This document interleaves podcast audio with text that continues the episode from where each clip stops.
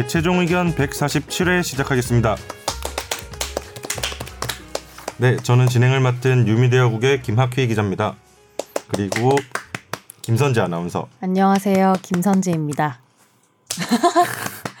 그리고 정현석 변호사님 나오셨습니다. 네, 비가 많이 오는 오늘 여러분 또 만나뵙게 됐네요. 뭔 소리야 이게? 되게 아침 DJ 같았어 멘트가. 좀 정상적인 멘트를 하셨네요. 김창원 아침창 김창원입니다. 그리고 오늘도 이상민 변호사님 함께 해주셨습니다. 반갑습니다. 아, 여성 시대 많이 들었는데 김창원이죠. 역시 라디오는 김창원이죠. SBS죠. 여, 여성 시대면 여시 아닌가요? 아, 그, 그 몇몇 건들지 말아야 될 곳들이 있는데요. 우리 인천 여성 시대 되게 웃기던데. 아니 그 여성 시대 개그가 되게 말고 웃기던데. 다른 여성 시대가 있어서. 아, 저 여시 얘기한 건데.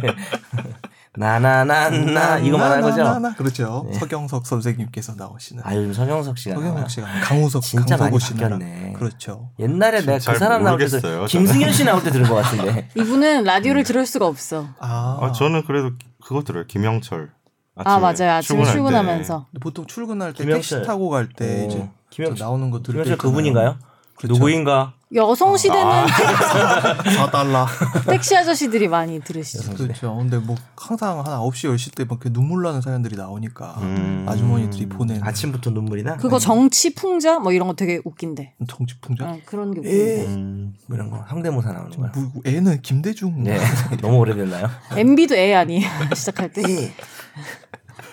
좀 달라요. 바로 넘어갈까요? 아, 이- 이럴 이번 주가. 좀 정신이 없긴 하더라고요. 이럴 이게. 때는 넘어간다는 네. 말도 하지 말고 넘어가야 돼. 아 근데 두분 음. 지금 많이 피곤하실 것 같아요. 전 죽을 것 같아요. 아, 그렇죠. 정상회담 주간이라서. 네, 예. 방송국 네. 주관하는구나. 근데 사람들 관심이 어떤지 좀 궁금하긴 해요. 정상회담에 대해서. 근데 시청률 나오는 거 보면 지난번보다 관심도가 떨어진 것 같긴 해요. 저는 약간 개인적인 충격이었는데 예. 월요 아, 화요일 날 1일차 정상회담 그리고 수요일 날 2일차 정상회담 막 계속 특보를 하고 있는데 예. 저기 뭐 인터넷에 뭐 네이버 다음 네이트에 퓨마가 검색어가. 1위여서 검, 어, 첫째 날 검색어 1위는 구하라 구하라, 구하라 그치, 카톡. 그치. 그리고 저녁에는 퓨마 음. 그리고 수요일 날은 마블이 1등 하고 있더라고요. 네. 음. 아니 근데 지난번만큼 우리 쪽에 사는 게 아니니까 이게 영상도 빨리빨리 안 넘어오고 한 2시간, 네. 3시간 이제 음. 격차가 있어요. 저, 저도 별 관심 없다가 지코가 갔다 그래서 찾아봤어요. 지코 좋아하잖아요. 네, 아, 지코 좋아해요? 네. 왜요? 지코 앤 빈지 노. 지코가 석자니까요. 그러니까 세상에. 이게 개그가 이게 김종대 선생님께서 이렇게 좀 희한한 무슨 간경화 이 개그 해가지고 욕 많이. 드시는데 예. 이 개그는 재미가 있든지 감동이 있든지 둘 중에 하나인데 제가 정현석 변호사님의 개그를 존경하는 이유는 많은 사람들이 좋아하는 이유는 감동은 일도 없어요. 네. 하지만 우리가 모든 사람들이 들으면서 피식이라도 하게 유희죠, 만드는 유희. 그렇죠. 이 재미가 지나가듯이 해야 돼요. 그럼 안 웃겨도 면책이 좀 돼요. 진짜 사진 한 방 찍어도 막, 돼요? 나 머리 이상하죠. 저 오늘 더 못생겼어요. 저 너- 찌- 사진 찍어서 SNS 안 올려도 돼, 돼요? 안 돼요, 안 돼요. 단지 아무튼 저는 정상회담 하면서 네. 그렇게 오래 앉아 있어 본 게 처음이라 음. 이틀을 그 갇혀 있었어요 스튜디오에. 왜냐하면 저 제가 하는 코너는 언제 연결될지 모르니까 일단 비우지도 못하고 그렇다고 막 방송을 하는 것도 아니고 이러니까. 대기조군요. 네.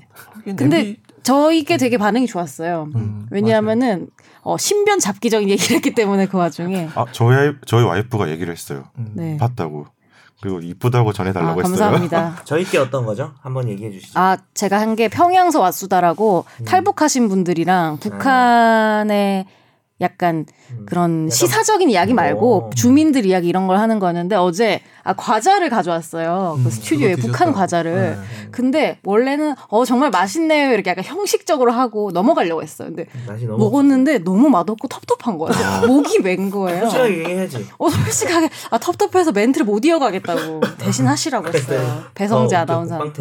그래서 웃음 참다가 못 끝낼 뻔했어요 방송. 나중에 한번 보세요. 아 근데 몇 번이나 연결했어요? 그래도 이틀 합쳐서 한 열번 가까이 연결했어요. 약간 네. 모란봉 클럽 했네. 느낌인가요? 뭐 그런 건 아니죠. 아 이만갑 이만갑 느낌. 이제 만나러 갑니다. 느낌이었습니다. 근데 진짜 그렇게 얘기를 사실 했던 이야기 또 반복하기도 그렇고 그러니까 뭔가 다른 이야기들이 나와야 되는데 그런 분들이 나오셔가지고 뭐라도 얘기를 해주면은 저희는 뭐 되니까. 북한 사람들은 썸을 타나요? 뭐 이런 얘기 했어요. 어, 제가 네. 저도 제 일을 한다고 못 봤어요. 그러신 것 저희 같았어요. 와이프는 몇 번 봤다고 하더라고. 보면서 음. 머리 길게 나오셨다면서요. 아, 네 머리를 남의 머리를 달았습니다. 음, 붙이셨구나. 네. 머리 길게 나왔다는 말 뚜껑은 내. 거고 머리 위에 나왔네. 두피는 내 거야. 저희 두피는 내 와이프가 거고. 이제 김선재 아나운서 계속 얘기를 하거든요. TV에 나온 거 보고 음. 짧은 거 어울린다는 얘기를 했다가 어, 긴 것도 어울린다. 음. 뭐. 네. 둘다 어울린다고 전해달라고. 길었습니다. 안 그래도 감사합니다. 댓글에 학휘 기자님 아, 요즘 안에 뚜껑만 요즘 김선희 아나운서 댓글이 되게 많던데요. 예, 뚜껑만 본인 거라고 팬클럽. 생긴 것 같아요 거의. 아니에요. 어, 장난 아니에요. 아니에요. 아니, 아니. 여기저기서 많이 봤어. 댓글에서도 봤고 음, 페이스북에서도 그렇고. 만들지 마세요 팬클럽. 팬클럽 회장이 형이에요. 근데 예, 정현석 변호사님도. 팬덤이 좀 두터운 것 같긴 해요. 제가요? 안티 팬덤. 정말 좋아하거나 아니면 정말 싫어하거나. 극호와 극혐의 사이. 싫어하는 사람이 그렇게 많아요? 메일에 가끔 오는데 정현석 변호사님 팬이에요 하고 사연은 없어요. 그런 거 좀 모아서 나 주세요. 아 진짜요? 여자분들 자존감 중심으로. 떨어질 때 보신대. 요즘에 썸 타시고 싶어서. 네, 그러면 청취자 사연으로 네, 넘어가겠습니다. 아, 네, 최종 의견 자주 청취하는 김선재 아나운서 팬입니다. 최근 뉴스 보다가 궁금한 게 생겨서 메일 보냅니다. 최근 쇼트트랙 안땡땡 선수, 뭐 땡땡이라고 할 필요 없지 않나요? 네. 안현수 선수 가 한국으로 돌아온다는 소식을 접했습니다. 한국 국적의 사람이 귀화 후에 해외로 다시 한국 국적을 취득하는 게 가능할지요? 안 된다. 만약 된다면 사례는 거의 없는 편인가요? 환절기 감기 조심하기 바라며 하트 많이 눌러주세요. 뿅. 우리가 할 얘기를 어, 해주는 제작진인 줄. 이, 어떻게 되나요, 이거? 빅토르 선생이죠 지금은 빅토르한. 될까요 안 될까요? 될 거는 같은데. 예, 되, 되긴 되는데 보통 남자들이 해외 나갔다가 하- 다른 나라 국적 취득했다가 한국 들어올 때 항상 문제가 되는 게 뭘까요? 군. 그렇죠. 네. 예, 그렇죠. 우리 유, 유 선생님, 스티브 유 선생님의 훌륭한 예가 있지 않습니까? 그런 문제가 해결이 된다면 어, 법령상으로는 문제 없어요. 근데 이런 케이스가 있는지는 모르겠어요. 근데 가끔가다 그런 이야기가 군대에서 나오죠. 그러니까 군을 가기 위해서 외국 국적을 포기하고 한국군에 입대했다. 아. 그런 거 이제 국방 TV 이런 데서 가끔 보면서 저 사람은 왜 저런 행동을 하지? 그러면은 지금 하시는 말씀은 안현수 선수한테 군대를 간다고 하고 다시 기여를 우리나라로 하라고 여기는 하면은 군 면제잖아요. 이미 금메달 옛날에 네. 따가지고 아. 그래서 뭐 근데 어떤 사유로 들어올 수 있어요? 다시 이런 식이면? 그러니까 그냥 사유가 데는 있어야 문제가 되잖아요. 없는데 들어오는 제한 사유가 예, 있는 제한 거죠. 사유가 있는 음. 거죠. 지금 얘기한 것처럼 병역 기피할 목적으로 국적 상실했던 사람은 안 되고요. 또 뭐 그런 것도 있어요. 품행이 단정하지 못한 자 이런 것도 있고 상민이는 한번 나가면 못 들어오는 뭐, 거 장난 여기 있는. 사람 중에서 돌아오기 쉬운 사람 없을 것 같아요. 기막힌 또 살인 살인 전과. 기계라서 그렇죠. 살인 전과가 단정은 기록은 하시지만 되지 않았지만 네, 살인 기계 살인 전과가 좀 많고요. 기계적으로 있어요. 그래서 국가 또는 사회에 위해를 끼친 사실이 있는 자, 그다음에 국가안전보장 질서 유지, 공공복리를 위해서 법무부 장관이 허가함에 부적당하다고 인정한 자 이런 사람들은 재취득이 제한됩니다. 취득 불가. 꽝꽝꽝. 끝. 네, 끝. 다음 안현수는 돼. 아, 안현수는 된다고 보세요? 네, 뭐 국적 그 병역을 기피할 목적으로 그런 건 아니겠죠. 예. 음. 자기가 해서 면제받은 거 아니고 뭐 금메달에서 면제받은 거예요. 저잘 스포츠를 잘 안 봐서 몰라요. 그렇죠. 그렇죠. 예. 어, 토리노 뭐 올림픽 이런 거 기억 안 나세요? 몰라, 뭐 토리노, 릴레 안메르 기억나시죠? 릴레 메르 한메르, 그렇죠. 어, 모르겠어. 어, 전 진짜 모르겠어요. 진짜 몰라? 어. 덩다리와. 썰렁이 뭐 이런 거 모르시죠? 네, 모릅니다. 아, 덩다리를 모르시네. 홍기훈 씨를 세상에 이럴 수. 제가 92년생이잖아요. 여기서 되게 어린 편인데 저희 신입사원 이번에 97년생이 나 들어왔어요. 남, 여자야 남자야. 여자 두 명이 들어왔는데 아, 남자 한. 명은 대학교 3학년 저보다 한 살. 어리고 97년생이면 네. 이제 아이돌급이 들어오더라고요. 아, 남자 들어왔어요, 아나운서? 후배 누구 네. 있죠? 누구 키 큰 사람 한 명 있던데 후배 후배? 남자 동기가 그분은 선배 같고 후배 한 김- 명 있어요. 남자는 이름이 뭐예요? 이인권 아나운서라고 음. 김윤성 아나운서는요? 제 동기입니다. 아, 동기. 네, 이번엔 여자 두 명이 들어온다고. 뭐 초대할까요? 아니 갑시다. 제가 양승태 올까요? 초대한다고. 선생님 초대한다. 해보는 거죠. 친구 차단. 법률적인 문제 없니 이러면서 그걸 계약서 잘 썼는지 확인하고 네 저희가 확인해 드리겠습니다. SBS 23살인데 에게 벌써 변호사 찾아댕기면 슬픈 거야. 자 다음 사연 넘어가겠습니다. 일원동 눈물의 워렌 버핏 이 변호사님께 질문 드립니다. 이것 때문에 이 사연 골랐어요. 아, 첫이 문장이 강렬해서 때문에 네. 이상민 변호사님이 가상화폐와 관련해서 조회가 깊으시다고 들었습니다. 광풍이 한바탕 쓸고 지나간 이 시점에 현재 우리나라 가상화폐 관련 법령 등 규제는 어떻게 구성돼 있는지 간략하게라도 소개해 주실 수 있는지 바로 말씀드리겠습니다. 없습니다. 네 없대요. 네. 향후 우리나라에서 규제가 어떤 형태로 진행되리라고 전망하시는지 고견 부탁드립니다. 전망 안 합니다. 왜냐하면요. 2017년 9월 달에 가상화폐 현황 및 대응 방향이라고 해갖고 관계기관 합동 문건 한 번 나오고 나서 올해 노관심? 올해 1월 달에 한 번 확 풀고 가서 그 뒤로 가상화폐 시장이 홀라당 망했거든요. 예, 거래량이 뭐 20분의 1로 토막 났습니다. 음. 그때부터는 사람들이 관심이 없습니다. 그 뒤로 관심 갈 만한 이벤트들, 남북관계 이벤트라든지 이런 것들이 확확 생겨나면서 그 뒤로 아무도 신경을 안 쓰고 아무도 관심을 갖지 않는 그들만의 시장으로 전락을 해서 거기서도 지금도 마찬가지로 어, 굉장히 험한 일들이 많이 일어나고 있는데 보도도 안 되고 아무것도 안 되죠. 지금 비트코인이 얼마 정도 하나요? 700만 원에서 800만 원 사이 합니다. 음. 한창 할 때 2천만 원 갔었죠. 2,800만 원까지 2,800. 갔죠. 이러다가 뭐 거의 자판기에 넣는 코인 정도 가치. 그래서 700만 원이잖아요. 점점 내려가다 보면 음료수 먹을 때. 아, 거래량이 줄어들면 원래 관심이 없는 주식을 주식도 이제 거래량 없는 주식은 듣보잡 주식이 되죠. 거래량 있는 주식들이 이제 테마주, 작전주 이런 것들이 나고 왜 어? 그 안철수 테마주, 황교안 테마주, 문재인 테마주 이런 것들이 난리가 났겠습니까? 안철수 선생의 지지가 급등을 하면 근데 옛날에 되게 황당했던 게 싸이 아저씨가 강남스타일 되게 잘 나갈 때 싸이 이제 7집 싸이다 뭐 6집 내고 6감 내고 앨범 내고 7집 싸이다 앨범 내고 이럴 때 싸이 아버님이 하시는 그 해당 회사가 있거든요. 아. 네, DI라고 하는 그 회사가 있는데 그 회사가 이유 없이 싸이가 앨범을 내는데 그 회사가 30% 상한가를 칩니다. 사이테마 주네요. 네, 맞아요. 맞습니다. 아빠가 싸이가 앨범을 내는데 왜 아빠네 회사가 상한가를 친대? 웃기는 노릇이군. 그렇다고 합니다. 네. 자, 가상통화 아무도 규제를 하지 않고 있고 신경도 안 씁니다. 이게 현실입니다. 음, ICO는 안 될 거예요. ICO는 이제 고- 화상통화, 가상통화 공개 절차를 진행을 하는데 우리나라에서 예, ICO 안 받아줍니다. ICO가 뭔지 설명해 주세요. ICO. 우리가 IPO는 알고 계시죠? 기업 공개. 네. 네. 예, 알고 계시죠? 그거랑 똑같다고 코인. 생각합니다. 음. 코인을 예, 네. 시장에서 거래할 수 있도록 공개하는 것. 네. 예, 공개를 하기 위해서 우리가 IPO를 하기 위해서는 여러 가지 실사 작업을 거치고 나서 그 회사의 재무 상태를 투명하게 알리고 이 회사가 공개 시장에서 거래될 수 있는 정도의 회사인지에 대해서 체크가 이루어져야 되는데 이 ICO 가상 통화의 ICO 어, 규제 자체는 좀 음. 예, 그래서 망하기 딱 좋습니다. 안 하시죠 지금. 지금 안 하죠. 네. 그딴 데다 투자를 하죠. 그때 하셨어요? 역시 워렌 버핏이야. 열심히 했죠. 어, 진짜 똔똔 워렌 버핏 끝났죠. 워렌 버핏이다. 네. 예, 한때 많이 벌 뻔했다가 똔똔 치고 끝났죠. 이상민과의 식사 이렇게 해가지고 우리 돈 벌자. 이런 동에서 네, 이런 동에서 하고요. 김밥 사업을 한번 구성해봐야겠다. 네. 어, 김밥 천국 모든 김밥 세트로 대접하겠습니다. 저희 메일 주소 한번 알려주시죠. 네, 저희 최종 의견 메일 주소는요. final 골뱅이 sbs.co.kr입니다. 네, 그러면 화제의 판결로 넘어가겠습니다. 유흥 주점에서 일하던 이 씨는 손님으로 찾아온 유부남 최 씨와 내연 관계를 맺었습니다. 그러다 이 씨는 최 씨가 헤어지자고 하자 합의하에 촬영해둔 자신들의 성관계 동영상 파일 중 한 장면을 휴대전화로 찍어서 최 씨 아내에게 전송한 혐의로 기소가 됐는데요. 앞서 1, 2심은 이 씨의 행동이 다른 사람의 신체를 촬영한 촬영물을 그 의사에 반해 제공한 행위에 해당한다면서 유죄 판결을 내렸는데 대법원 형사 3부에서는 성폭력 처벌법상 카메라 등 이용 촬영 등의 혐의로 기소된 이 씨에게 벌금 500만 원을 선고한 원심을 파기하고 사건을 서울중앙지법으로 돌려보냈습니다. 음. 그렇죠. 이게 판결 나고 좀 화제긴 했어요, 진짜. 특이하죠. 보통 저 카메라 등 이용 촬영죄가 남자가 저지르는 경우가 거의 99%인데 음. 여자가 피고인이었던 케이스 자체도 특이한 거고 그리고 음, 근데 이런 거 많지 않을까요? 안 나와서 그렇지?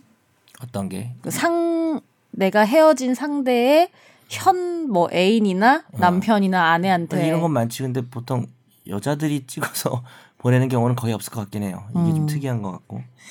이게 죄형법정주의랑 관련이 좀 있는데 카메라를 이용해서 그 성적 욕망 수침 유발시키는 다른 사람의 신체를 의사에 반해서 촬영을 하든지 뭐 그걸 누구한테 보내든지 하는 게 다 5년 이하의 징역이나 천만 원 이하의 벌금에 처하도록 돼 있는데 이건 뭐냐면은 둘이 합의하에 일단 찍었어요. 네. 그리고 그게 이제 컴퓨터 화면에서 나오는 거를 화면 컴퓨터 화면을 찍어가지고 아내한테 보낸 거죠. 목적은 뭐 아마 헤어진다 그러니까 뭐 앙심을 품고 아마 이 남자를 좀 집착한 것 같아요. 이 여자 뭐 돈을 뜯어내려고 한 것 같진 않고 이미 아내한테 보냈으니까 엇나간 사랑 뭐 약간 이런 건데요. 그 어쨌든 그 사람 남자 입장에서도 신체가 나체가 나오고 그걸 자기 아내한테 보내는 건 싫었을 거 아니에요. 그러면 당연히 범죄 성립하는 거 아니냐라고 1, 2심은 봤는데 요거는 대법원이 맞다고 생각해요. 뭐 남자 아. 여자가 중요한 건 아니고요. 예, 그렇죠. 네, 그건 저- 그것 때문에 뭐 여자가 찍어서 무죄 나온 건 절대 아니고 그렇게 오해하시, 오해하시면 안 되고 어 그러니까 둘이 합의 그러니까 다른 사람의 신체를 촬영해야 되는데 음. 어 이렇게 지금 벗고 있는데 그 수치심 일으킬 만한 뭐 엉덩이나 이런 데를 카메라로 쭈르륵 찍어도 범죄고 그걸 보내도 범죄지만 찍을 때 합의로 보냈고 아, 하- 합의로 찍었고 그게 나오는 화면을 찍었잖아요. 찍은 걸 또 찍은 거지. 네. 그러니까 그래서 사실 그렇죠. 두 찍은 영상을 다시 찍어서 네. 보내서 지금 그쵸. 그게 지금 한, 장- 쟁점인 한 거잖아요. 장면을 사진을 네. 찍은 것 같아요. 근데 이것도 사실은 이것도 사실은 나쁘죠. 이 법이 음. 막으려고 하는 취지에는 해당하는데 규정이 신체를 찍었다고 하는 거를 신체가 나온 그 모니터를 찍은 것까지 확대 해석하면 피고인한테 불리한 음. 해석이라서 무죄가 나온 것 같고 근데 이게 좀 악용될 수 있잖아요. 뭐 그렇죠. 서로 찍은 거를 뭐 그리고 이제 애초에 찍은 게 합의를 찍었으니까 근데 이 문제는 보내는 걸 합의한 적은 없기 때문에 앞으로 이런 부분에 대한 규제가 입법 개선이 이루어지는 게 좋지 않을까라고 개정이 좀 되지 않을까요? 그런 아, 합의로? 이딴 걸 찍지 마요. 이거 왜 아니? 근데 뭐 명예훼손 이런 걸로는 돼. 못 걸어요. 네 명예훼손 이런 거. 명예훼손은 이제 불특정 다수한테 하거나 1인한테 해도 그게 전파가 될 수 있어야 되는데 자기 아내한테 이걸 보냈을 때 아내가 이거를 떠벌리고 다니진 않잖아요. 음. 그래서 좀 어려울 것 같아요. 근데 저작권 같은 경우에는 우리가 영화도 여튼 핸드폰으로 찍어가지고 그치. SNS 같은데 올리면 문제가 되잖아요. 요, 즘 제 강의가 이게 둔강이라 그래서 저도 유명해졌나 봐요. 어둠의 강의가 엄청 많아졌어요. 근데 그거를 도저히 드러, 드러내지 못하는 방식을 기술적으로 만들어놨는데 어떻게 하냐 봤더니 커다란 모니터로 재생을 하는 걸 다시 찍어서 보내더라고요. 유튜브에 엄청 많아요 그런 아. 거. 그래서 내가 드라마 이런 그런 거. 돌아다녀 교수님 그래가지고 내가 얘 그거 화질이 안 좋지 않아요? 아니요 좋아요 이러더라고. 모니터가 너무 좋아가지고 그래서 좀 더 막 빨리빨리 움직이면서 잔상을 많이 남기려고 영상하면서 강의하면서 음. 깨지게, 슉슉슉 일부러 깨지게. 하면서 예, 막 쌍절곤 돌리면서 강의하려고요. 잡아야 하지 않을까요? 그거? 예 구속 수사하려고요. 돼요? 농담이에요. 되나요? 구속이 될 수는 있어요. 만약에 이걸로 막 수천만 원 벌었다 하면 그럴 수 있겠죠. 근데 뭐 노관심 네, 넘어가겠습니다. 네, A 씨는 지난해 12월 오후 12시께 지인을 통해서 제규어 차량 차주로부터 차를 하루 동안 빌려 탔습니다. 하지만 이 차를 돌려주기 전에 사용한 만큼 연료를 채워 넣어야 하자 기름 대신에 물 15리터를 주입했는데요. 이 때문에 이 차의 연료통은 추운 날씨 속에 얼어버려서 연결된 파이프까지 동파되고 수리비만 7,100여만 원이 나왔대요.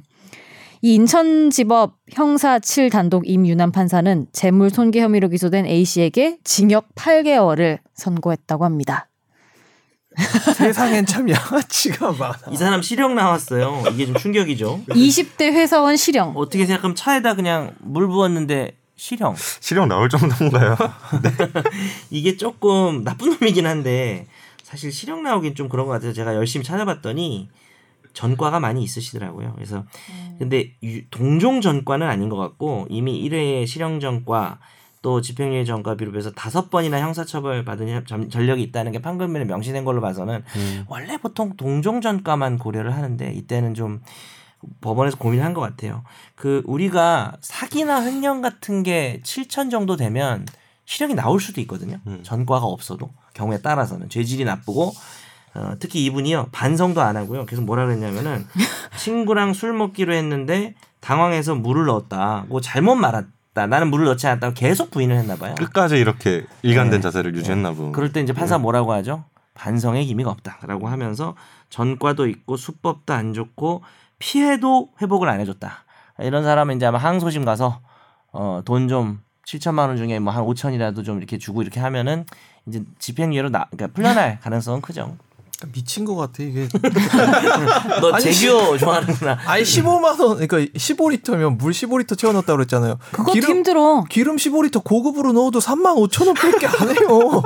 3만 5천 원 안. 넣으려고 양아치 1리터에 짓거나. 뭐한 1,500원 잡으면 네. 아니 2,500원으로 잡아도 37,500원 잡고 끝나는데 그거 안 주려고 지금 이렇게 했다가 봅니까 이거 차 수리비만 7,100만 원이 나오고 이러면 아 여름이었으면 안 얼었을 텐데 이게. 아, 그 생각 겨울이어가지고. 네, 네. 그 생각 나네. 저번에 저 헬기 구, 의료, 의료용 구급팩이 올라가가지고 아. 저 남자 셋이서 이렇게 아 하다가 20억 원 물어주게 된 사건 있잖아요. 그것도 한 사람이 또 의사야 걔 중에. 맞아요. 네. 예. 뭐 첨성대 올라가는 애들도 있는데. 옛날엔 첨성대 올라가서 다 사진 찍었어 어렸을 때. 진짜? 아니 우리 어렸을 때 말고 아니, 너만 그런 것 같아요. 저는 그런 사람 60년대 처음 들어요. 태어나서. 60년대 잡아가야 되는 거 아닙니까? 70년대 약간. 보찜 지고 다니시던 시절. 아니에요? 문화재를 훼손했어. 이 얘기 이 얘기. 역사 기행 다녀오시고. 재규 얼마예요? 한 대. 한데 한 1억 7천 1억 8천 싼 거. 근데 이거 어, 진짜 비싸다. 위험한 게 제가 한 번 옛날에 제 차는 경유인데 아버지가 제 차를 운전을 한 거예요. 휘발유는 거였구나. 근데 불안하다. 아버지 차가 휘발유였던 거야. 근데 셀프 주유소를 어딨어? 간 거예요. 안 돼. 근데 더 얘기하지 마. 어떻게 됐어? 딱 그 휘발유 정말 자연스럽게 휘발유를 꽂았는데 옆에서 얘가 어 아빠 그 휘발유인다 하니까 아빠 어, 놀란 거지. 그걸 탔구나. 확 다행- 빼면서 그 난리가 나고 그 기름이 나오면서도 아. 난리가 나고 차에 들어가지는 않았어. 차에도 들어갔죠 당연히. 아. 근데 거, 차는 거기서 운전을 하면 진짜 위험하대요. 그게 음. 터져서. 그래서 그거 바로 그 자리에서 불러서 기름 다 빼고 깔때기로 다 뺐나? 그날 저녁 못 먹고 뭐 이랬어요. 음, 아 저녁 못 먹을 정도면 싹- 해피하게 싹- 끝났네. 싹션으로 좀다 뺐었 뺐네요. 그걸 확인해서 다행이네. 네. 이거는. 아, 너무 놀랐어요. 그나마 다행이다. 저는 그 기름 그 주유하는 데서 기름 이렇게 나오는 걸 육안으로 처음 봤어요. 오. 아, 무슨 색이던가요? 뭐, 까, 뭐 까맣던 것 같은데? 흰색 아니에요? 아니, 약간- 아니 에요. 약간, 약간 유전 터진 그런 느낌 좀. 네. 어. 경황이 없어서 사우디- 잘 기억은 안 나네요. 같은 느낌 좀. 정말 정통 법률 팟캐스트에서 예, 다음 넘어가죠. 이거 이상민 변호사님이 좀 설명을 해주신 게 어떨까요? 음. 저 최근에 나온 바- 진짜 따끈따끈한 대법원 판례인데요. 이게 이게 내년도 변호사 시험 문제 같은데. 성폭법, 성폭력 범죄 처벌 등에 관한 특례법, 통신 매체 이용 음란죄로 기소되었던 사례인데 에, 이 사연을 조금 정리를 하자면 연인 관계에 있던 B라는 사람이 있고 피고인이 A입니다. 근데 서로 이제 말다툼을 하다가 어떤 계기로 말다툼을 하게 되냐? A녀 B남. 예, A녀 B나 피고인보다 성기가 큰 사람과 함께 살았다는 얘기를 듣자가 이, 아저, 이 아저씨가 화가 많이 나신 거예요. 남자의 자존심을 건드렸다. 예, 그래서 거죠. 결별을 선언했습니다. 그래. 너무 있을 법하다. 근데 그러고 나서 이분이 하도 화가 나니까 이제 여자분한테 헤어진 여자분한테 성기를 비하 조롱하고 피해자가 성적인 매력이 없다는 취지의 문자 메시지를 반복해서 보내게 된 거예요. 매력이 아니고 매력이요. 매력. 예, 그래서 그러니까 이제 여성 성기를 비하한 거죠 이번에 그렇죠. 남자가 반대로. 예. 서로 비하한 거예요, 그럼? 어, 성기 비하 1대1 예, 그래서 비겼네요. 이게 통신 매체 이용 음란죄로 기소가 됐는데 남자가 예. 여기 이제 구성 요건이 자기 또는 다른 사람의 성적 욕망을 유발하거나 만족시킬 목적이 필요한 목적범이거든요. 근데 어차피 상대방 피해자의 성적 목적을 뭐 성적 욕구를 충족시키기 위해서 한 이야기는 아니기 때문에 이게 과연 자기의 성적 욕망을 만족시킬 목적으로 한 이야기가 맞는가? 음. 그러니까 남자가 여성의 성기를 비하하고 너 매력 없어 라고 문자 보낸 게 문자도 이제 통신 매체니까. 통신 매체를 통해서 어 성적 수치심이나 혐오감을 일으키는 뭐 그럴 수는 있겠죠. 혐, 수치심에 혐오감 들겠죠. 성기를 가지고 얘기하면 어, 남자도 들었겠죠 근데 이제 남자는 말로 한 거예요 말로 한 거고 그 다음에 남자는 여자한테 이걸 문자로 보낸 거죠 계속 음. 그랬을 때 이 지금 이상민 변호사 얘기한 것처럼 이 남자의 성적 욕망 유발 만족 목적이 있었냐 어떻게 생각하세요? 자기가 사귀던 여자한테 지금 헤어지긴 했어요. 근데 너 말이야 성기가 어쩌고저쩌고 했어.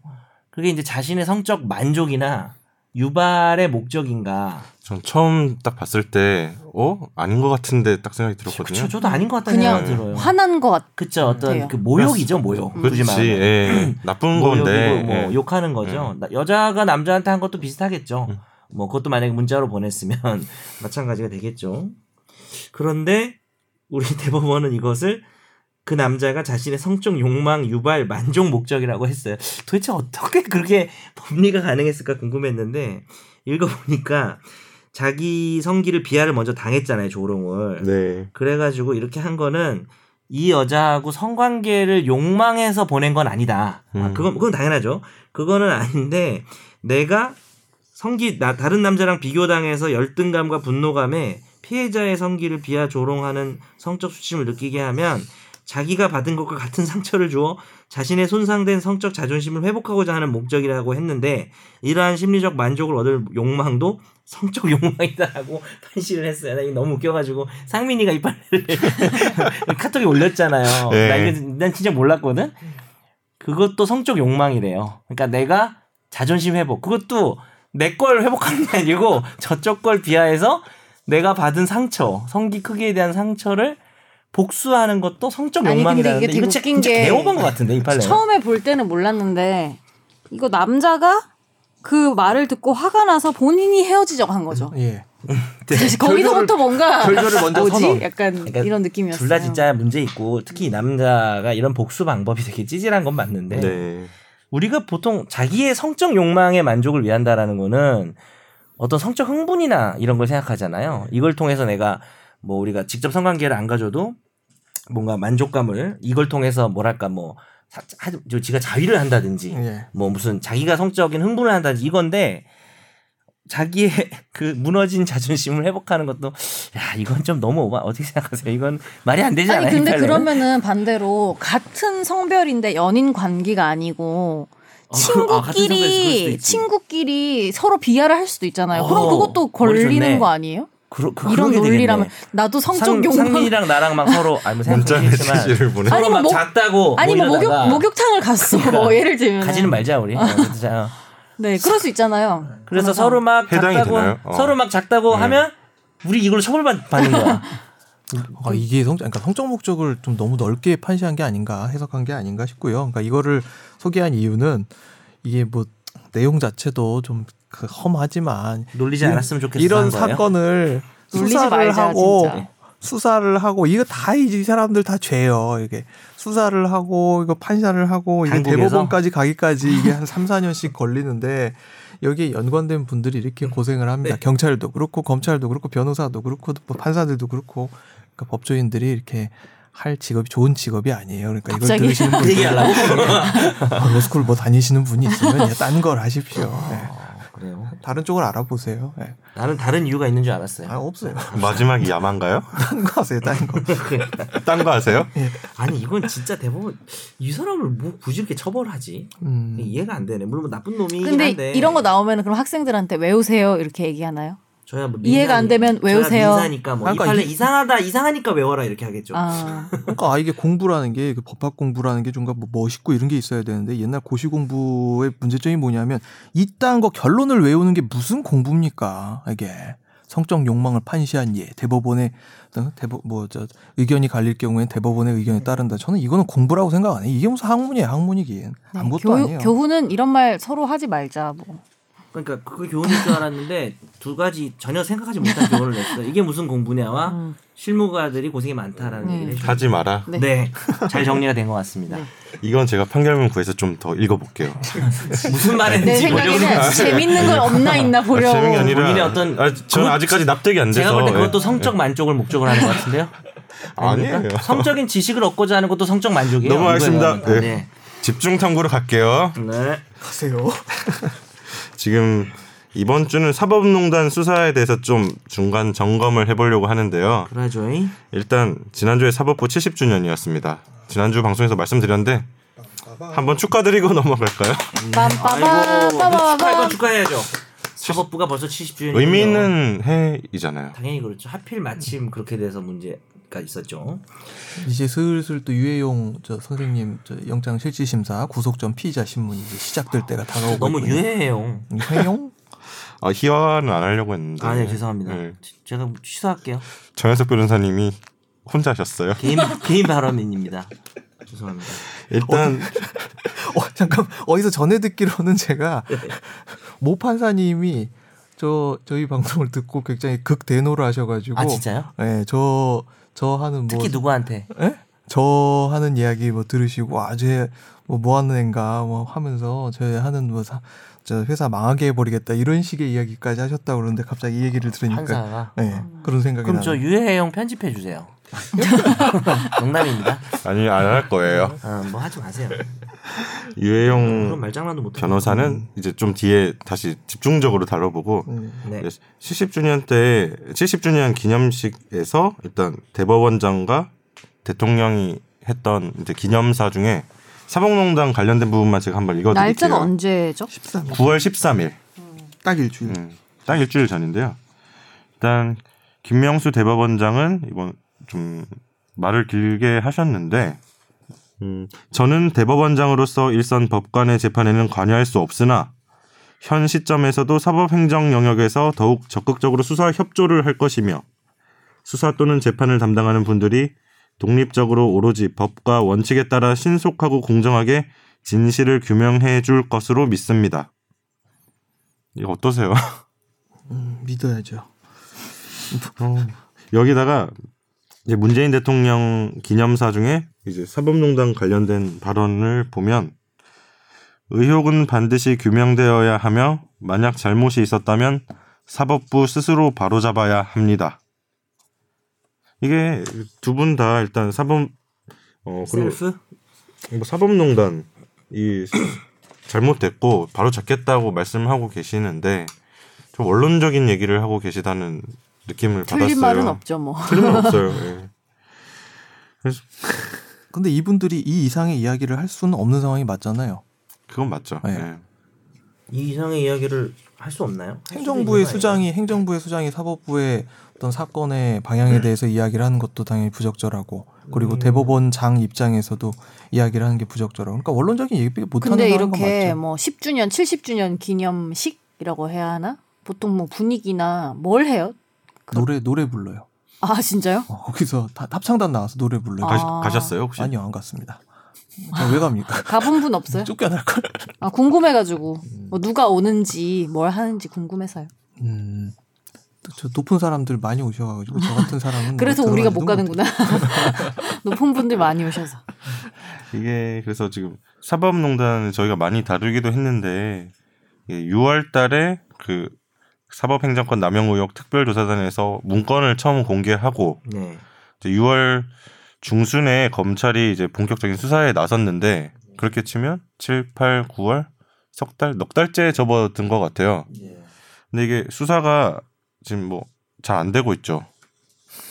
그나마 이제 오늘 드디어 첫 구속 영장이 청구가 돼가지고 오늘 이제 유해용 변호사에 대한 영장 실시 심사 검찰에서는 구속 전 피의자 신문 제도라고 불러달라고 이야기하는 그 제도가 오늘 10시 반부터 진행이 될 겁니다.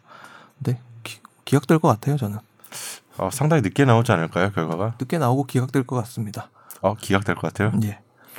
어 저는 좀아 이거 섣불리 예상을 못하겠다. 뭐 예상이 뭐 예상은 아무나 할 수 있죠. 그럼 인용에다 걸게요. 예상이라기보다는 그냥 인용, 거는 거잖아. 저도 발부 발부 쪽에. 알고 어 저는 그러면은 2대 2니까 기각에. 기각. 그, 그런 식으로 하는 게 아니에요. 여보세요. 아 진짜 중요한 사안인데. 대봅시다. 그러니까 그동안 어- 이제 압수수색 네. 영장 계속 기각됐죠. 90% 많이 됐었죠. 정도 네. 기각률이 나왔던 것 같은데 이 유해용 변호사가 어떤 혐의 받고 있는지 좀 설명해 주실래요? 예, 유해용 변호사가 2014년 2월 달부터 이제 2017, 2017년 2월까지 대법원의 브레인 역할을 하는 선임 수석 재판 연구관을 지냈는데 이게 핵심 중에 핵심입니다. 예, 핵심 중에 핵심이었. 대법원의 수석 재판 연구관 아무나 하는 거 아니고요. 그만큼 능력이 있는 사람한테 들어가요. 왜냐면 대법원 사건들을 총괄하는 지위이기 때문에. 그런데 이분이 지금 이제 올해 4월 달에 변호사로 개업을 해, 해가지고 나오신 분인데 박근혜 전 대통령의 비선 진료 비선 진료 의사인 김영재 씨 지난번 특허권 뭐 말씀도 드렸지만 네. 그 소송 자료를 청와대에 넘긴 혐의 등으로 수사를 받아왔죠. 그런데 이제 유 변호사 유해영 변호사의 사무실을 압수수색하다가 이제 어라 이런 문건들이 여기 대체 왜 있는 거야 라고 하면서 대법원 이제 재판 연구관들이 작성하는 그 연구 보고서들이 쭉쭉쭉쭉 거기다 남아 있는 거 이제 발견이 된 거죠. 그래서 이걸 어떻게 돼 있는지 살펴봤더니 대법원 판결문의 초안과 재판 검토 보고서 등 자료들 수만 건 등이 이제 어, 다 복사를 해가지고 들고 나왔다는 사실이 확인된 것이죠. 그래서 여기에 대해서 추가 압수수색 영장을 청구를 했지만 법원이 그거를 사일 동안 묵혀놨다가 10일에 이걸 기각을 시켰어요. 그러니까 여기서부터 비판이 많았죠. 이거를 그 왜 기간 동안 예. 4일 동안 사이를 묵혀놓은 이유가 무엇이냐? 그 사이에 없애기 때문에 유행 변호사가 요거를 없애버리기 전 때문에 상상도 못했어요. 그러니까 이 그 사이에 이거를 다 폐기를 해버린 거잖아요. 저그 사이에 또 검찰에서 다 폐기하지 마세요라고 얘기를 했고 각서를 또 서약서를 쓰고 갔기 때문에 그럼에도 불구하고 폐기를 할 만한 이런 기계 기계가 어디서 나왔을까 그것이 궁금할 따름입니다. 근데 이거면은 제가 잘은 모르지만 이것도 죄가 되는 거 아니에요? 폐기하는 것도 하지 말라고 했는데 질문. 자기의 그 자기의 형사 사건에 대한 어, 증거를 파기하는 거는 증거 인멸죄가 성립이 안 돼요. 따로 자기 거는. 않습니다. 자기가 가족 가족 것도. 예, 가족 것도 책임 조각 사유가 되고요. 그러니까 그거를 처벌하지 않는 이유는 자기의 자기 부재 거부 특권이란 자기 부재 거부 특권이란 게 있어요. 자기는 자기의 죄를 어, 스스로 알려야 될 필요가 없습니다. 그거는 이제 헌법상 인정되는 권리인데 이 자기와 관련된 사건의 증거를 파기하는 걸 처벌하게 되면 자백을 강요하는 것과 똑같은 결과가 나타나거든요. 그래서 예, 잘 이해는 심정적으로는 잘 이해가 안 되실 수 있어도 처벌을 하지 않는 이유는 그런 이유입니다. 아예 증거인멸죄 시작이 타인의 형사 사건 이렇게 시작을 해요. 타인의 형사 사건 관련된 증거를 예전에 뭐 유병원 회장 도망가고 네. 할 때도 가족들은 증거인멸이 안 되더라고요. 그 그거는 엄밀히 말하면 되는데 이제 친족 상도례 뭐 아, 친족 상도례가 아니라 그러니까 친족 간의 그 거기 때문에 책임이 없다. 음. 그렇죠? 인적 책임 조각 사유가? 규제 그 규정이 돼 있어요 형법 강론에. 그래서 따로, 옛날에 따로 있죠. 신창원 기억하십니까? 아, 예, 저 기억해요. 미- 미소니를 미소니 미소니 그렇죠. 신창원 아저씨가 그 김제에 살던 자기 아버지 쪽으로 계속 이렇게 왔다 갔다 하면서 돈도 받고 뭐 이렇게 했는데 아버지 따로 처벌 안 받는 이유가 똑같아요. 범인 은닉이나 숨겨줄 수 있는 다만 가족이니까 다만 자기. 범죄에 대해서 증거를 인멸하면 그게 구속 사유가 되는 거죠, 사실은. 그러니까 증거 인멸은 안 되지만 구속 사유는 어, 된다. 그 원래 그 범죄의 증거를 인멸했기 때문에 증거 인멸 우려가 있는 사람이잖아요. 우려는 무슨 증거를 인멸했구만. 그렇게 되면은 구속영장이 나올 수 있는 거죠. 그 사유로. 그래서 서울중앙지검장이 상당히 열받았었나 봐요. 공개적으로 말을 한 게 뭐 상식적으로 이해하기 어려운 이러한 증거인멸 행위에 대해 지위 고하를 막론하고 엄정한 책임을 묻겠다라고 이제 밝혔는데 윤석열 지검장 명의로 이렇게 얘기를 한 거죠. 네. 네네. 그렇죠. 이게 이 모든 과정에 대해서 책임을 묻겠다는 거잖아요. 그러니까 증거인멸, 증거인멸, 뭐 자료를 폐기한 자, 영장이 기각된까지 4일까지 걸린 그 과정에서 누가 관여했는지를 보겠다. 뭐 이런 상황인 것 같은데. 예. 그러고 저는 이것도 납득이 안 되는데 또 그 다음 날인가 변호, 이 변호사님이 변호사. 네. 기자들 앞에 나와서 기자회견 하시더라고요. 그 복도 좁은 데서 네. 기자들이 다다다다 여기 막 앉아가지고 막 이렇게 찍고 있더라고요. 자료 폐기에 관한 자신의 입장 뭐 이렇게 해가지고. 배포는 크신 것 같아요. 뭐 잘잘못을 떠나서 예. 이게 뭐 한 여섯 줄 되는데 요약을 하자면 뭐 자신은 뭐 이게 범 범죄가 아니다 뭐 이런 취지인 거 아닌가요? 그렇죠. 처음에 들어와 가지고 자기 이제 사무실에 들어와서 음. 그 압수수색 영장에 나와 있는 범죄와 관련된 자료들만 갖고 가야 되는데 그 그것과 관계 없는 다른 자료들까지 갖고 가려고 하더라. 이건 별건 압수수색의 의도가 너무 명백했다. 그래서 압수수색 절차에 중대한 하자가 있었고 그 자료에 대해서 다시 압수수색을 하려고 했는데 그 과정에서 내가 여러 가지 사정을 지켜보니까 내가 이걸 없앤다 하더라도 이건 죄가 되지 않는다고 확신을 했기 때문에 나는 이걸 없앤 것이다. 나는 전혀 문제 판단을. 하셨네. 그러니까 없앤 행위가 문제가 아니라 없앤 행위와 관련된 지금 혐의들 원래 있던 혐의들이 나는 무죄인 것 같아서 음. 내가 이걸 없애는 건 증거를 인멸하는 게 아니다라고 생각했다라고 그런 말을 하셨습니다. 네. 예. 그리고 여기서 이제 그 사이에 나온 얘기가 어 제가 관련 자료를 가지고 있는 한 검찰이 끊임없이 저를 압박할 것을 예상하니까 너무 스트레스가 극심해서 어차피 법원에서도 범죄가 성립되지 않는다고 판단한 만큼 폐기하여도 문제가 없을 것으로 생각하고 폐기하게 되었습니다. 음, 스트레스가 극심하면 이제 증거를 없애도 된다라는 그런 중요한 선례를 보여주셨네요. 근데 이게 정현석 변호사님이 똑같은 행위를 하셨으면 어떻게 되셨을까요? 지금 저, 저 포일동 저 서, 서울구치소에서 지금 고무신 신고 계실 거예요. 치료가 만 받고 같아요. 정신병으로. 영시금도 난 없어갖고 평상시에도 좀 오락가락 했거든요. 어, 진짜 그렇게 보여요 지금. 뇌 CT 찍고 막. 근데 이건 어디서 나온 거예요? 어차피 법원에서도 범죄가 성립하지 않는다고 판단한 만큼 폐기하여도 문제가 없다. 압수수색 영장이 기각이 됐는데. 그거 가지고 그거는 그거는 본안에 관한 판단이 아닌데. 어, 이분 법조인 아니에요? 수석 재판 연구관님이잖아요. 아, 근데 이거는 보면서 오라 이게 말이 안 되는 당연히 말이 안 되는 이유가 일단 우리가 남의 주민등록번호가 기재된 특정돼 특정될 수 있는 서류를 뭔가 이렇게 허락받지 않고 갖고 나오면 거기엔 필시 개인정보보호법 문제가 등장을 하게 돼요.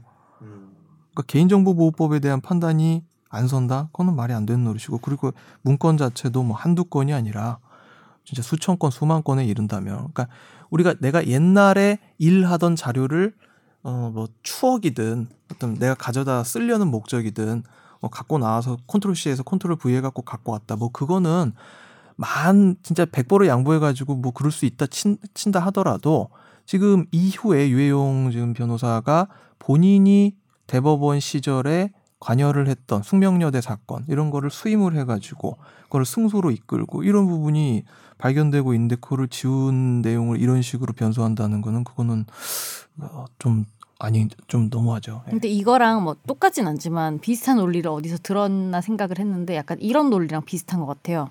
왜 어차피 죽을 거니까 아무것도 안 할 거다 이런 이런 논리 있잖아요. 죽을 걸 생각하니 아무것도 안 하고 싶다. 나는 열심히 안 살 거다. 약간 이런 논리랑 비슷한 것 같은데. 딱 김선재 아나운서가 지금 말씀해주신 바와 같이 방금 이 문구 어차피 법원에서도 범죄가 성립하지 않는다고 판단한 만큼 이 문구가 확 들어오는 이유가 있거든요. 그러니까 원래 압수수색 영장을 기각하거나 뭐 체포 아, 구속 영장을 기각하거나 할 때 이렇게 단정적으로 범죄가 성립하지 않음으로 압수수색 영장을 기각한다 이런 식으로 쓰는 경우는 저는 잘 못 봤어요. 음. 그러니까 범죄 성립의 의문이 있고 피고인의 방어권 보장을 뭐 하기 위하여 뭐 이런 식의 여지가 있고 뭐 이렇게 예. 나오잖아요. 그런 식으로 검찰의 공소 사실 자체가 불명확하다라는 식으로 이야기를 하게 마련이지 검찰의 공소 사실이 말이 안 된다라고 그런 적은 없어요. 하는 경우는 저는 그러니까. 판단을 하고 안 하고의 문제는 아닌 것 같은데. 예, 그래서 그렇게 법원에서 이야기를 해주고 그거를 다시 인용을 해가지고 내가 지운 거는 법원에서 이렇게 얘기했기 때문에 지운 거다라고 뭔가 좀, 좀 아다리가 너무 잘 들어맞아. 음, 음. 이 사안 자체가 이상해요. 제가 봤을 때. 역시 살인 기계야. 한 번에 아니 어휴, 조심하셔야겠는데 그분도 아, 살인기계 선생님께서 이상하다고 하셨어요. 이게 죽는다는 생각이 없는 것 같아요. 그러니까 뭐 아까 뭐 다 죽는다고 생각하고 뭐 이런 거 아니냐 이런 취지를 말씀하셨잖아요. 예. 이분은 약간 되게 자신만만해 보이지 않아요? 너무 그러니까 이렇게 변, 이 상황에서 이렇게 본인이 기자들 앞에 기자회견을 자청하는 것도 글쎄요 좀 하여튼 와, 특이한 케이스잖아요. 예, 우리가 생각했던 뭔가는 좀 다르기 때문에 근데 사람들이 이거 별로 관심 없죠. 관심 네. 없죠.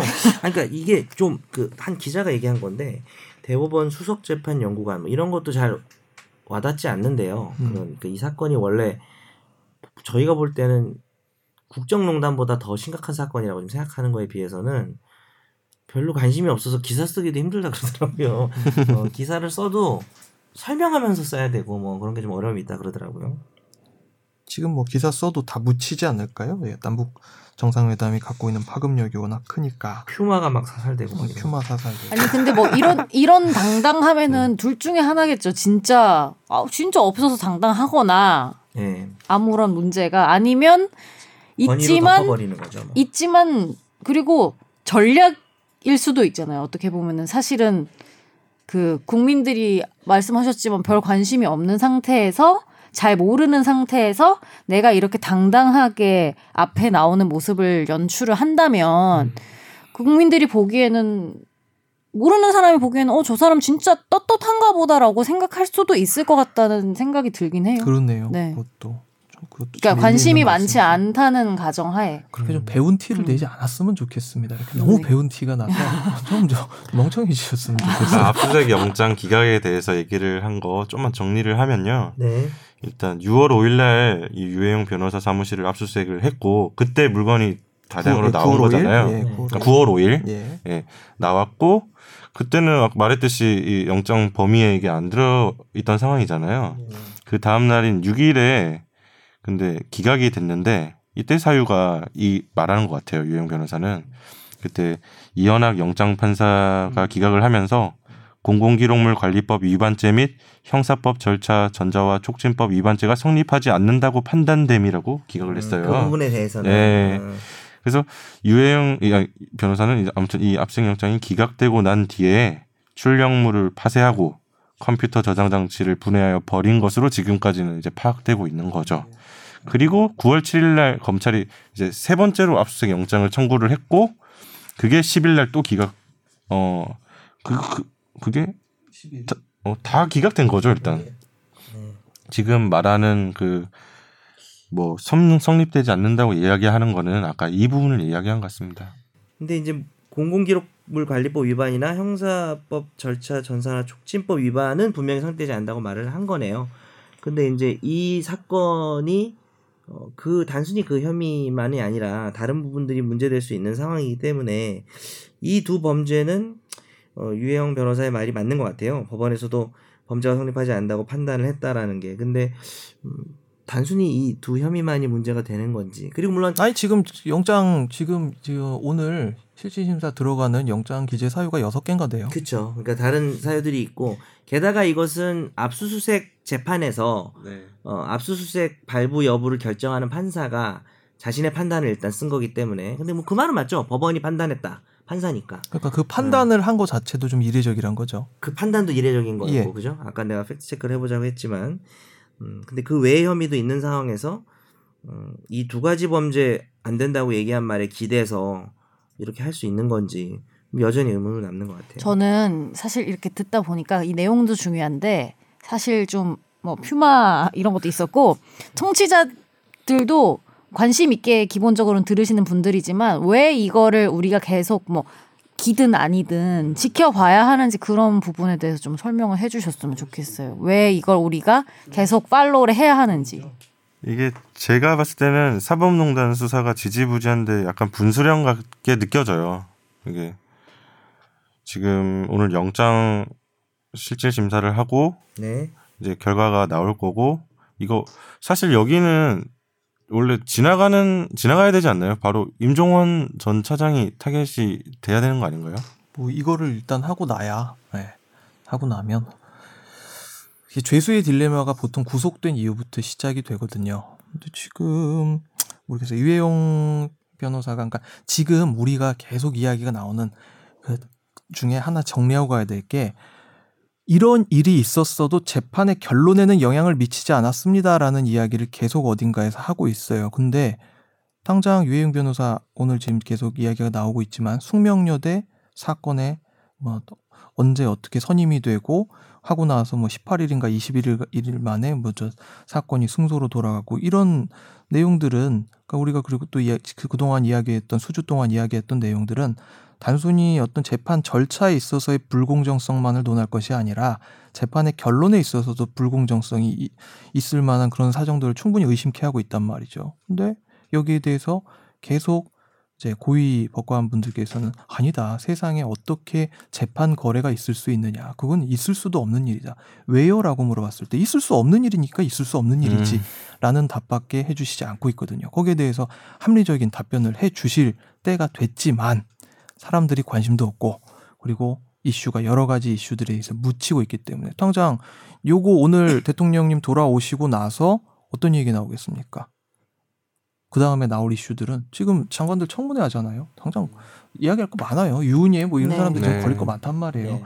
그러니까 이 이슈는 그 뒤로 밀릴 수밖에 없어요. 잘하면 유해영 변호사가 뭐 구속이 되고 어쩌고 저쩌고 하게 된다면 이제 이슈로 들어올 확률이 높은데 이게 굳이 언론에서 다뤄줄 어떤 순위로 따지면 후순위로 밀릴 수밖에 없는 사건이에요.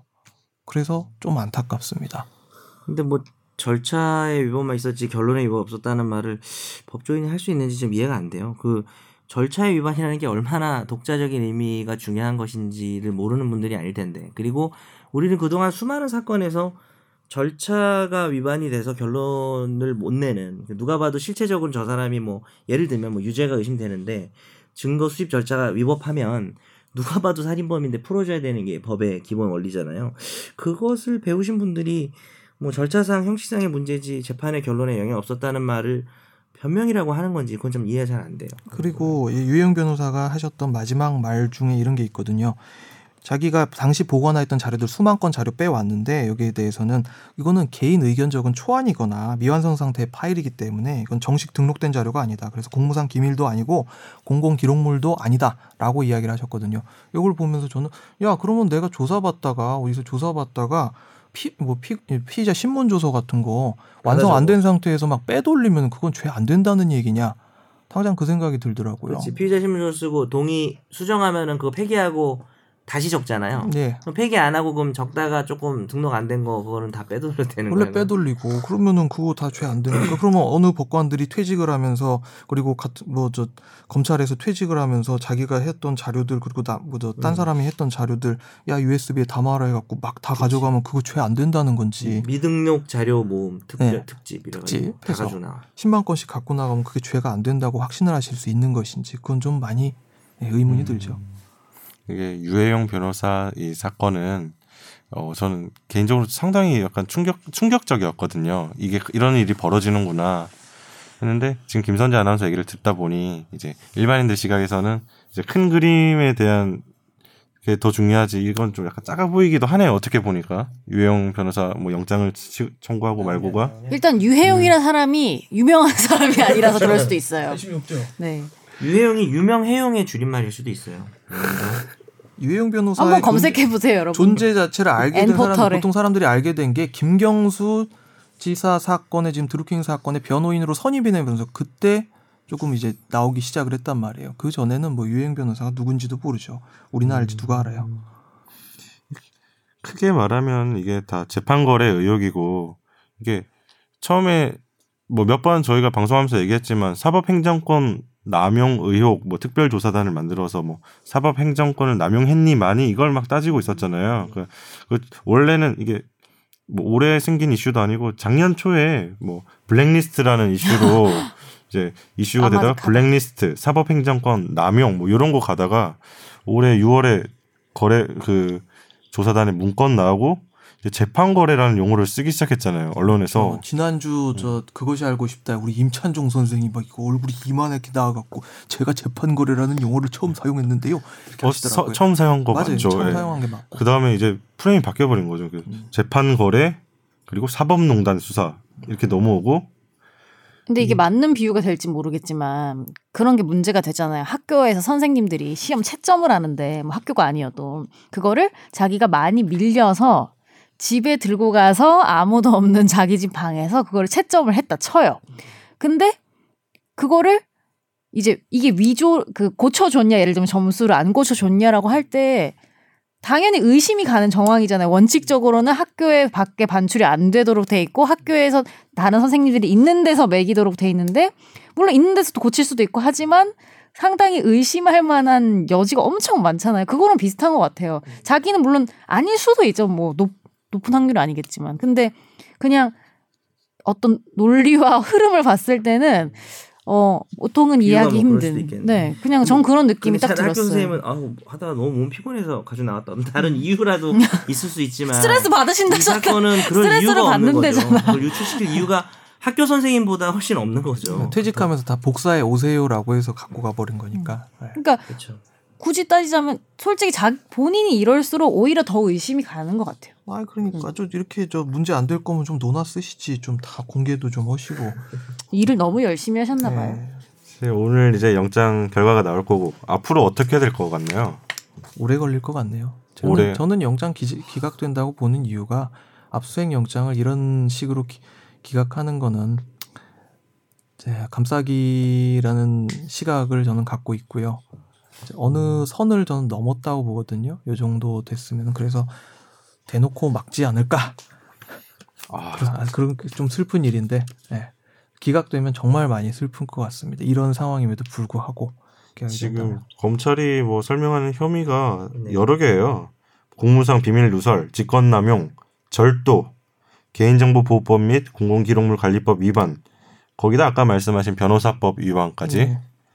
네. 저는 지금까지 상황이 이랬기 때문에 오늘까지 기각하면 안 될 거라고 난 생각을 하거든요. 음, 그런 생각에서 뭐 다른 혐의들도 지금 막 소명이 되고 있는 상황이잖아요. 네. 그래서 저는 아까 발부라고 말씀을 드렸던 거고. 네. 한번 보죠 다음 주에. 배팅. 그럼 이제 추석 지나면 이제 이제 어떻게 검찰이 뭘 향해서 갈까요? 음, 살이 쪄서 나오겠지. 이제 추석이 지났으니까 좀 많이 먹고. 예. 추석 때 집에 못 가고 수사하면 되게 기분 드럽, 드럽다고 하더라고요. 예. 아 못 가겠네요. 못 가겠죠. 수사팀은. 예. 팔자입니다. 예. 아 나란 맞아. 일을 하는 사람들이 열심히 하시고 그러기 또 우리가 또 추석 때 열심히 사, 어, 놀고 할 수 있는 거 아니겠습니까? 감사드립니다. 아, 못가 못갈수 감사해요. 있지? 어, 왜 얄미워. 당직 쓰면 당직 쓰는 그 검사들 또 다 미운 사람들이 이렇게 돌려가면서 이제 하고 막 입 나와갖고 그렇게 할 텐데 예. 당직 쓸 때 저 당직 쓸 때 가장 저거 한 게 추석 당일이나 명절 당일에는 어디서 불러 먹을 데가 없단 말이에요. 그래갖고 저 편의점 가가지고 몇 개 남지도 않는 도시락 하나 그래갖고 먹고 있으면 그렇게 처량할 수가 없답니다. 갑자기 그 생각이 나네요. 요새는 많이 열잖아요. 24시간 집도 많아졌고 특히 핵, 음, 핵심이 이제 임종원 전 갑자기 얘기를 네, 사장이 이제 포토라인에 설 것인가 뭐 그런 부분이 있었는데 어, 지금은 어떻게 보시죠? 추석 연휴를 고비로 어, 그 전에 서지 않겠는가 뭐 이런 전망이 있지 않았었나요? 무슨 너무 짜여진 말이다. 네. 말좀 해주세요. 불가능한 상황이니까. 예. 추석 전에 이제 안 되고 네. 추석 지나면 지나면 되냐 이거죠. 임종원 찍고 박병대 찍고 양승태 찍어야 되는데 순서인가요? 그러려면 네, 예 그렇죠. 한참 멀었죠 한참 멀었는데 뭐 올해 안에 될는지도 사실 잘 모르겠습니다 벌써 9월 말인데요 뭐 김정은 위원장이 서울 온다는데 그런 거 하나만 있어도 또 미뤄지겠죠. 아, 저 요새 회사에서 이제 법조팀 기자들 만나면 맨날 언제 오냐고 포토라인 언제 서냐고 임종원 물어보는데 뭐 다들 뭐 추석 지나고 부르긴 부르겠지. 네, 뭐 그런 정도. 예, 그런 그런 정도로 오기는 그러니까 오기 오는 거는 이제 포토라인 서는 거는 약간 기정사실화된 것 같고 언제냐? 타이밍이 약간 좀 걸릴 것 같. 옛날에 전에 물어볼 때 계속 물어보거든요. 예. 추석 전에 서지 않을까 다들 얘기를 하다가 음. 좀 넘어갔어요. 일단 음. 넘어갔고 이거는 저희 언제쯤 또 한번 다루면 될까요? 이건 글쎄요 어떠, 한 언제쯤 3주 간격으로 나면 되지 않을까요? 아 이게 저는 아까 약간 뼈 아팠어요. 얘기한 게 사람들이 관심 있을까 음. 이 주제에 저는 되게 관심이 있는데 이게 재판거래 났을 때 정말 충격이었거든요. 저는 음. 이를테면 그한 사람 한 사람 막 인생이 담겨 있는 그 재판인데 그래서 KTX 승무원 재판 같은 경우에는 거의 문건의 사례로 나오잖아요. 네. 근데 그, 그 여승무원이 뭐 그 대법원 판결 나오고 아파트에서 뛰어내리기도 하고 예.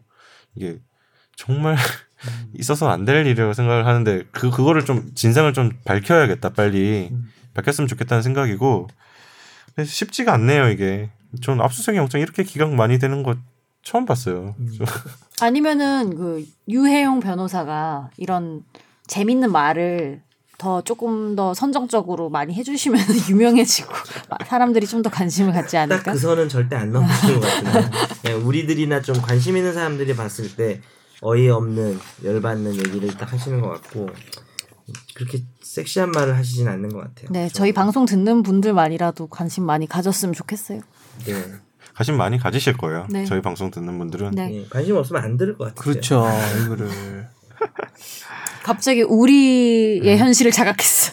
아, 우리 방송의 현실. 정상회담이랑 오버랩 되기도 하고 지금 네. 약간 사람들은 퓨마 관심 있는데 아, 저희는 그래서 멘트를 했어요. 저희 하는 코너에서는 뭐 지금 대전 동물원에서 퓨마가 사살됐, 아 진짜요? 뭐 도망쳤다고 저희도 하는데, 뭐 퓨마 성대모사 같은 거 좀 할까요? 어, 뭐 평양에 동물원이 있나 이런 얘기도 했어요. 음. 네. 다 살릴 수 있어 우리는. 아, 오늘 기사 보니까 국민청원도 올라오고 아, 퓨마를 뭐 박제한다고 해서 그거 막아달라고 음. 청와대 청원다고 구하라 얘기도 좀 하고 그럽시다. 9월은 진상을 잘 모르겠어요. 진상이라 그러죠. 아 참. 아무 말이나 역시 여기는 막 하는 곳이었지. 순간 다시 새삼 깨닫는다. 시간 될 때 검색 한번 해보시고 기사 하나 더 관심 좀 읽어보시고. 가져주세요. 네. 네. 예. 그러면 저는 저는 아무튼 이거 계속 잘 지켜볼게요. 예. 살인기계 분께서 지켜본다고 네. 하십니다. 저희 같이 긴장하십시오. 예, 그러면 오늘 방송은 여기서 마치도록 하겠습니다. 감사합니다. 네. 안녕히 계세요. 감사합니다. 잘 자요.